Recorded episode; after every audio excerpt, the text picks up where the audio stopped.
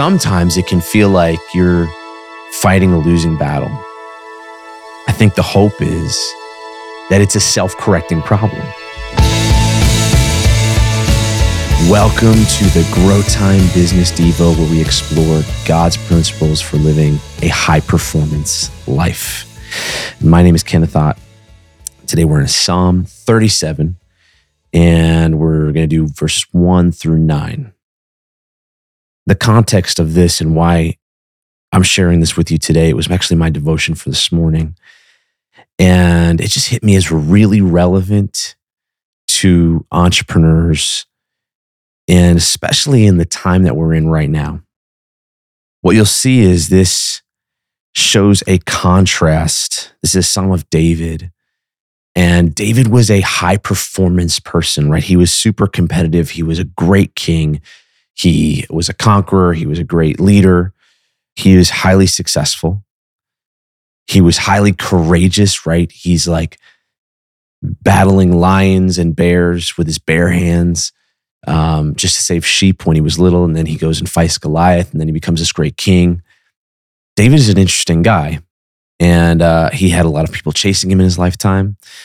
But my guess is that he also had a lot of desires and he had a lot of ambitions he had a lot of things that he wanted to do. He would not have pursued and achieved the things he would have achieved if he didn't have big goals. And we see David like sometimes slip down the wrong road and do the wrong thing and get punished for it. And, you know, and just like all of us, like, you know, gets tempted by something and does something and then he comes on back. But David clearly had these big goals. And what this psalm is doing is it's contrasting evil doers and godly people.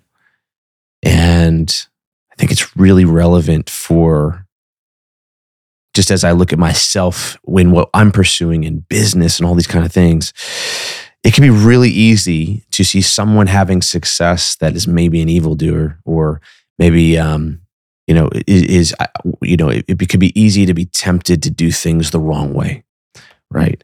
And we see things, we see, my point was, we see people being successful doing things the wrong way in ungodly ways. That's, that happens, right? Now, I would say that they're probably not successful internally because at the end of the day, if you're not aligning with God's principles, like there is not full success because they're woven into the universe. It's how the universe works, it's the principles for success.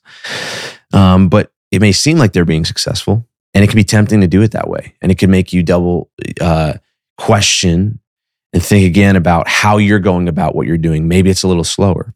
Um, but this psalm, I think, gives us a lot of wisdom and a lot of hope. And so I'll just kind of get into it here.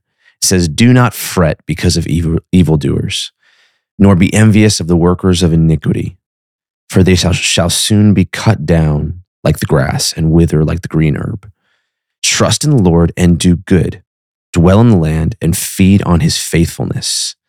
Delight yourself also in the Lord, and he shall give you the desires of your heart. Commit your way to the Lord. Trust also in him, and he shall bring it to pass.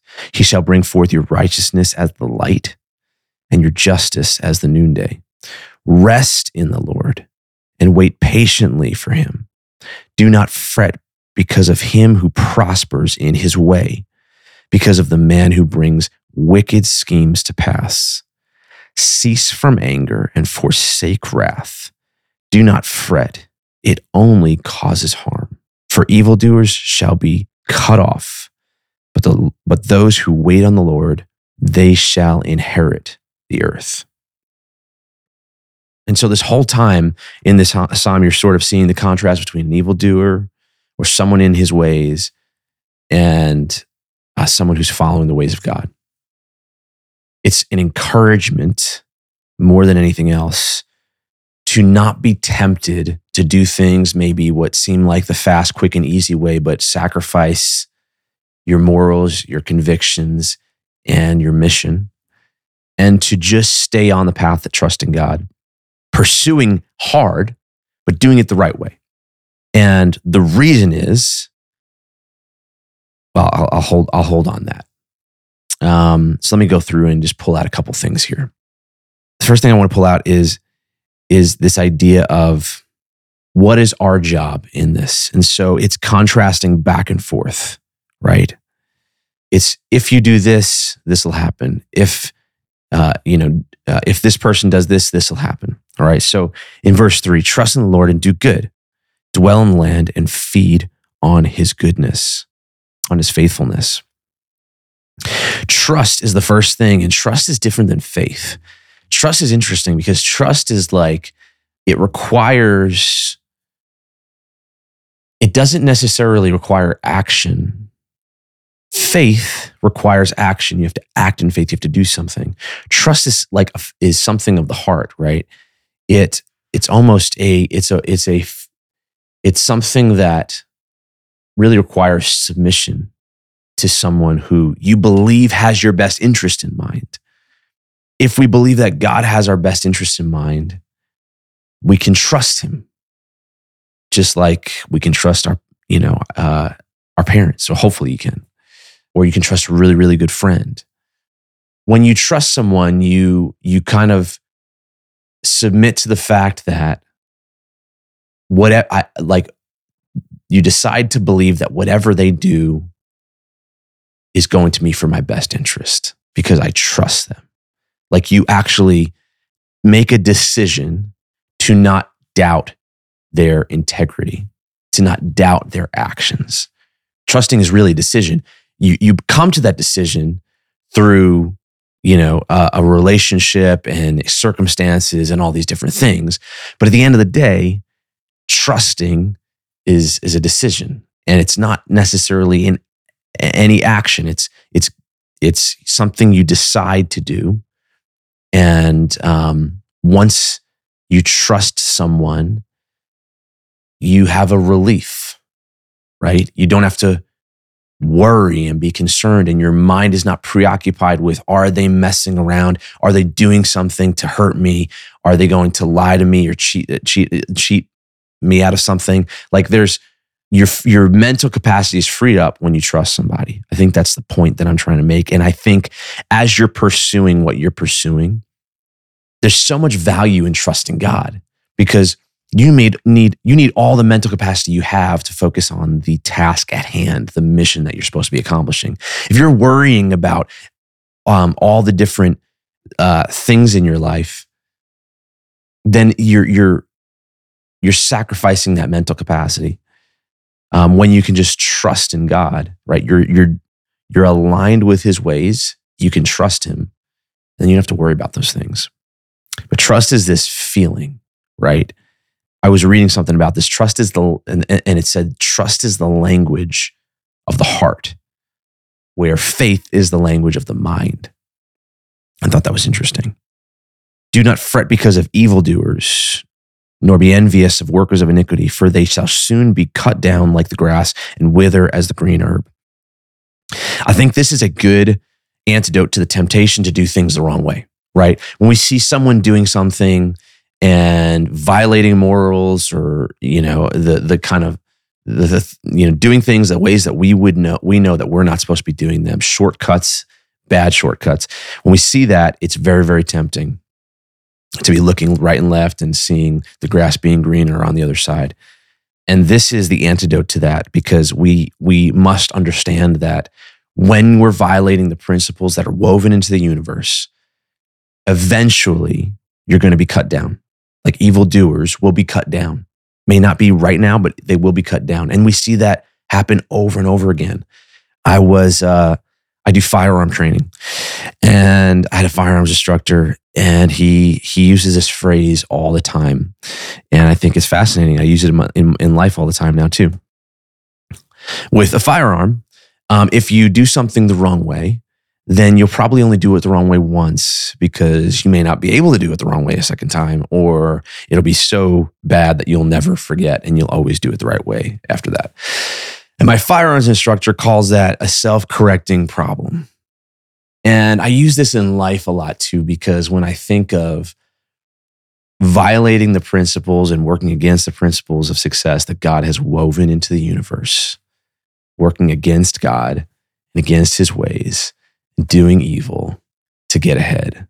at the end of the day, it's a self correcting problem, right? This is the case. This is why you don't really have to like just care about yourself, like worry about your integrity and don't worry about necessarily trying to change somebody else. Because if somebody else is doing something the wrong way, eventually it will work out and it'll be a self correcting problem. It'll like, in the end, there'll be a consequence for it because that is just how the the universe is balanced and woven together right if you if you if you jump off a building you're going to hit the ground right so if you work against principles there's going to be a consequence for it so so don't do that and don't worry about other people who are doing that that's the second thing the third thing i want to pull out here is um i i, I i've written down as a contrast back and forth.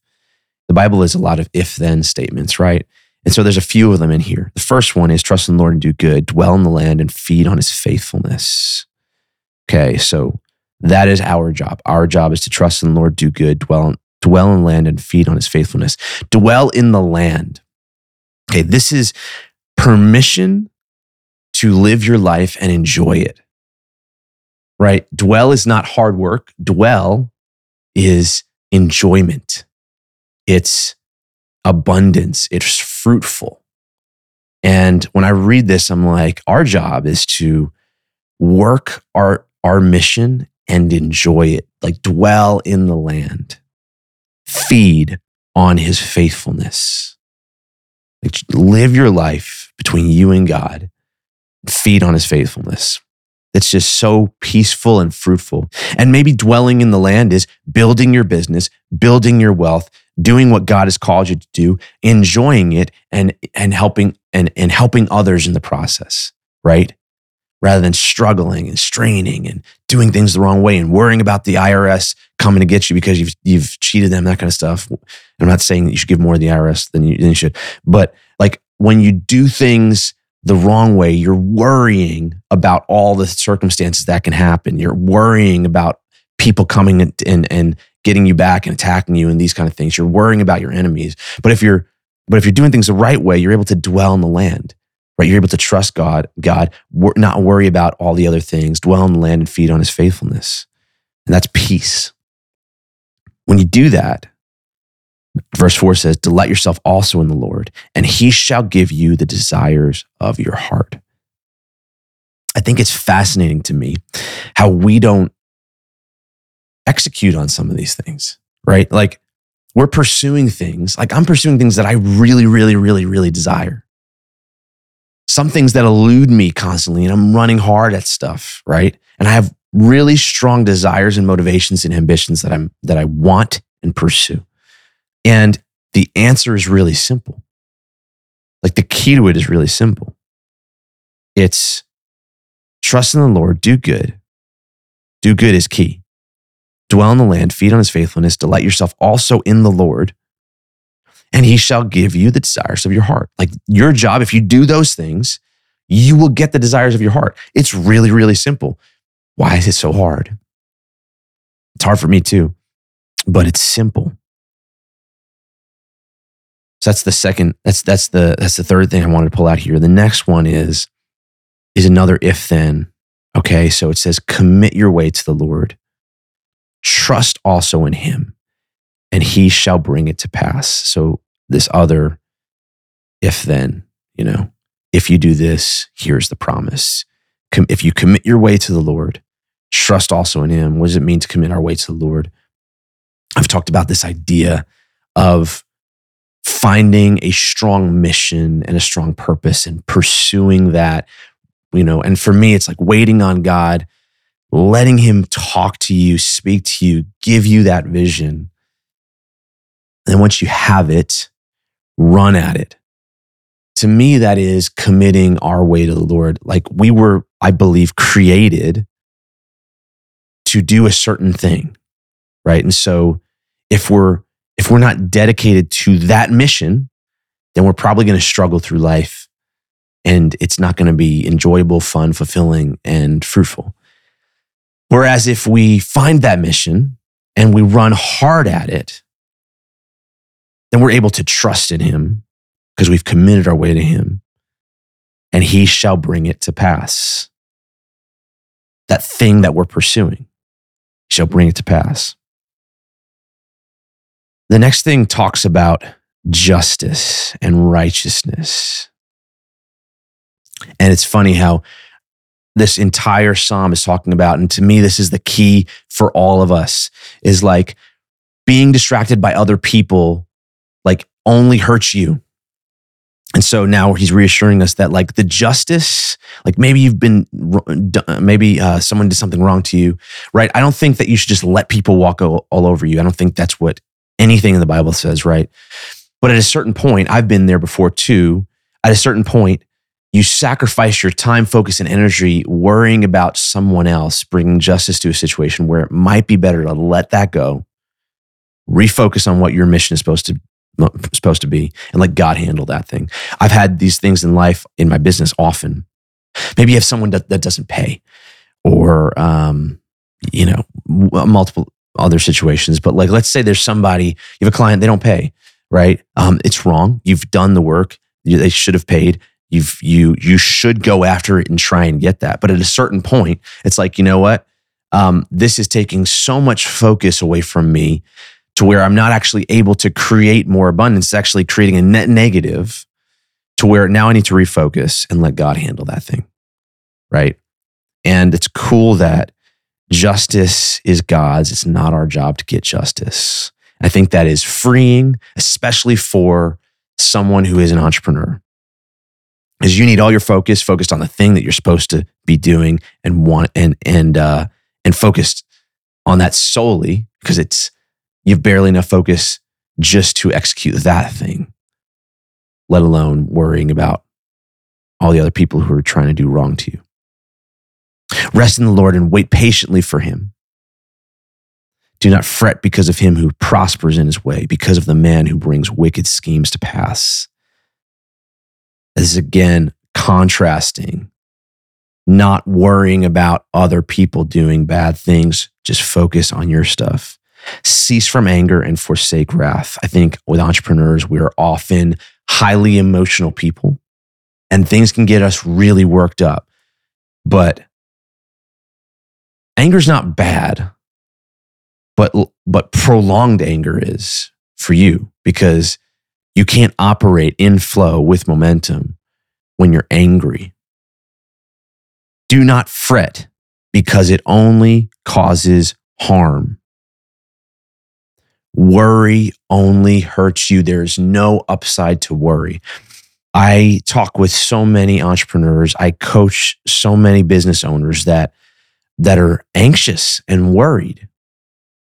And worry is really, I've talked about this before, but worry to me is leveraging your superpower with it, which is belief, right? And positive expectation and leveraging that to the negative, right? Instead of believing the positive and having hope, you believe the negative will happen. Worry is about future perceived negatives. They're not realities. That's why I say they're perceived, they're future perceived downsides. It's expecting something negative to happen in the future. Worry does not give you any benefit. Awareness is important, right? Awareness of danger and those kind of things, like those are important. And like the feeling of worry when it when it strikes, right, out of nowhere is is helpful because it shows you something could be wrong over here, right? We may maybe should check on this. But prolonged worry and anxiety is not a benefit. And it's funny, it says, do not fret. This is even David, do not fret. It only causes harm. Thanks, David. Easier said than done. Next verse. For evildoers shall be cut off, but those who wait on the Lord, they shall inherit the earth. This is where I want to end. Again, it contrasts the evildoer with the godly person, with the godly entrepreneur.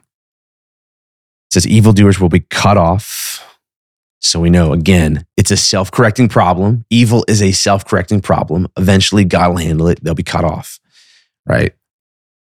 But those who wait on the Lord, they shall inherit the earth. We've talked about waiting on the Lord. It's funny. It seems to pop up now that I'm, now that I think about it, it seems to pop up all over the place in everything I read. It's always talking about waiting on the Lord. And I'm seeing it everywhere. Waiting is active, as you know, as we've talked about in so many Devos. This is an interesting concept. I'm actually recording this right now. It's it's it's, it's about to be Christmas time. I think um, uh, we just released an Advent devotional, and um, you know the the the time leading up to Christmas is about waiting, right? Advent. It's about waiting the arrival. Waiting is active. Waiting is talking to and pursuing it. And I see waiting as a conversation. So when I see waiting on the Lord, for those who wait on the Lord, I see it as a like a constant mental uh, relationship or sort of like like spiritual relationship and conversation where you're trying to better understand what it is God has it has for you, what it is God wants you to do, and you're and for me, it's like active problem solving with the creator of the universe. That, that's how that's what waiting is for me, and that's what I think the best definition for me is is it's active problem solving with the creator of the universe. That's waiting on the Lord. At least that's what it is to me. And what are you problem solving? Well, this whatever struggles you're in right now, whatever whatever things you're pursuing that are not happening, you know, maybe you don't have clarity and vision. Those are the things you're waiting on the Lord for. Maybe it's a problem in your life. But to me, it's active problem solving with the creator of the universe. That's waiting on the Lord, talking and discussion and hearing and listening and throwing stuff back and trying things. And that's, it's active. And I think it's interesting because it says, but those who wait on the Lord, by the way, wait is, waiting has patience too, right? So like evildoers are hasty, right? They don't think things through. They don't have wisdom, right? That's why they're doing evil things, right? Evildoers, if they had wisdom, they wouldn't do the evil things. So evildoers lack wisdom and are hasty and do things that um, are short term minded at the end of the day. Um, and that's why they get cut down. And so, like, the opposite of that is waiting patiently, right? And that may seem slow, but it's not. It's just calculated, it's smarter, wiser, more intelligent. Those that wait on the Lord, they shall inherit the earth. And kind of like that other verse, verse four, delight yourself also in the Lord, and he shall give you the desires of your heart. That's worth pursuing. That's worth thinking about, like, because you want the desires of your heart. So, how do you get them? I'd also like to inherit the earth. And this is how that happens. And I think that I have a few thoughts here. One, I think is fascinating that it says, you will inherit the earth not heaven. I think I could go on forever about this, but it's funny how um, Christians often, and I grew up in sort of in circles where this was this seemed to be believed, where you were sort of uh, suffering through life to get to heaven, right? And then you can enjoy yourself. That is not what you see in the Bible. Like God talks about how all good things are for his people and how they're made for your enjoyment. And a, and a verse like this where it says you will inherit the earth it doesn't say you will inherit heaven. It doesn't say those who wait on the lord will go to heaven. It says those who wait on the lord will inherit the earth. It's now. It's here. It's your dominion your enjoyment your achievement. Like that's your inheritance if you wait on the lord this is practical that's what's fascinating about this this stuff is practical for right now Wait on the Lord, you will inherit the earth, right? If you want to be successful and achieve the thing that you're trying to achieve, achieve the thing you're trying to pursue. Like if you want to be successful at running at the goal that you're running after, then wait on the Lord. That's how you'll inherit that. It's your inheritance if you wait on the Lord. And this makes sense. Like common sense would say, okay, well, waiting on the Lord breeds wisdom right? It, it breeds mental character, it breeds capacity, it breeds focus, it breeds all these healthy things that then are applied to what I'm doing, which create more success, right? So this is not necessarily all mysterious. It is spiritual, it is supernatural, but it's also how your brain is made. You are made in a supernatural way. And so the act of waiting on the Lord brings the inheritance of the earth. And I think that that is such an interesting, valuable, exciting idea for right now. it's also a hopeful one because I know myself, I was reading some things today and it seems like the world's been taken over by crazy people. And there's all these cultural problems and concepts that are seeping into everything. Um, just the anti-godly things that are that are just pervading through our culture. And then now, like, you know, Microsoft Word like scolds you if you're not writing things, you know, in the way that they want you to write things. It's really crazy. And it's and it's and it seems like I actually was I was being being made aware of some of those things right before I read this this morning. And this just gives me hope because it seems like that the world is taken over by crazy people. Maybe the world's even being it's imbalanced towards non-godly ideas and concepts. And sometimes it can feel like you're fighting a losing battle. But again, I think the hope is that it's a self-correcting problem and this this psalm today, as I was reading it, just like gave me hope and awareness of the actual reality, which is evildoers will be cut down. It's not your job to get justice for them. What your job is, is to wait on the Lord, trust in the Lord, do good, dwell in the land, feed on his faithfulness, delight yourself also in the Lord. Those are your jobs. Commit your way to the Lord. Like that's that's all you should worry about. And if you worry about those things, then um, you'll inherit the earth. So you don't have to worry about them taking over the earth. The earth will be in your inheritance. And God will bring justice to all the evildoers, and the evildoers will be cut down. And you don't have to worry about that. You shouldn't even take any amount of your focus and energy and time and worry about those things because all you need to focus on are the things that are your job and what your mission is. And if you do that, you're promised that you will inherit the earth. You're promised that you'll be given the desires of your heart. So, that is a hopeful idea. I thought it would be an exciting one to share with you this morning because it was an exciting one for me to read today. And it was hopeful for me, especially in all the things I'm pursuing. I don't need more worries and problems and things to worry about. I got enough that I'm supposed to be doing. I got enough on my plate at my task at hand. And so you do as well. I hope you have a great day and I hope this helps you live a higher performing, higher achieving life and a God honoring life. If you'd like to learn more about the Biz Devo or maybe get these in your inbox, get them texted to you, you can go to bizdevo.com. That's B I Z D E V O.com. And you can sign up there. If you'd like to learn more about me, Kenneth Ott, you can go to kenott.com. That's K E N O T T.com. Thanks. And until next time, never stop growing.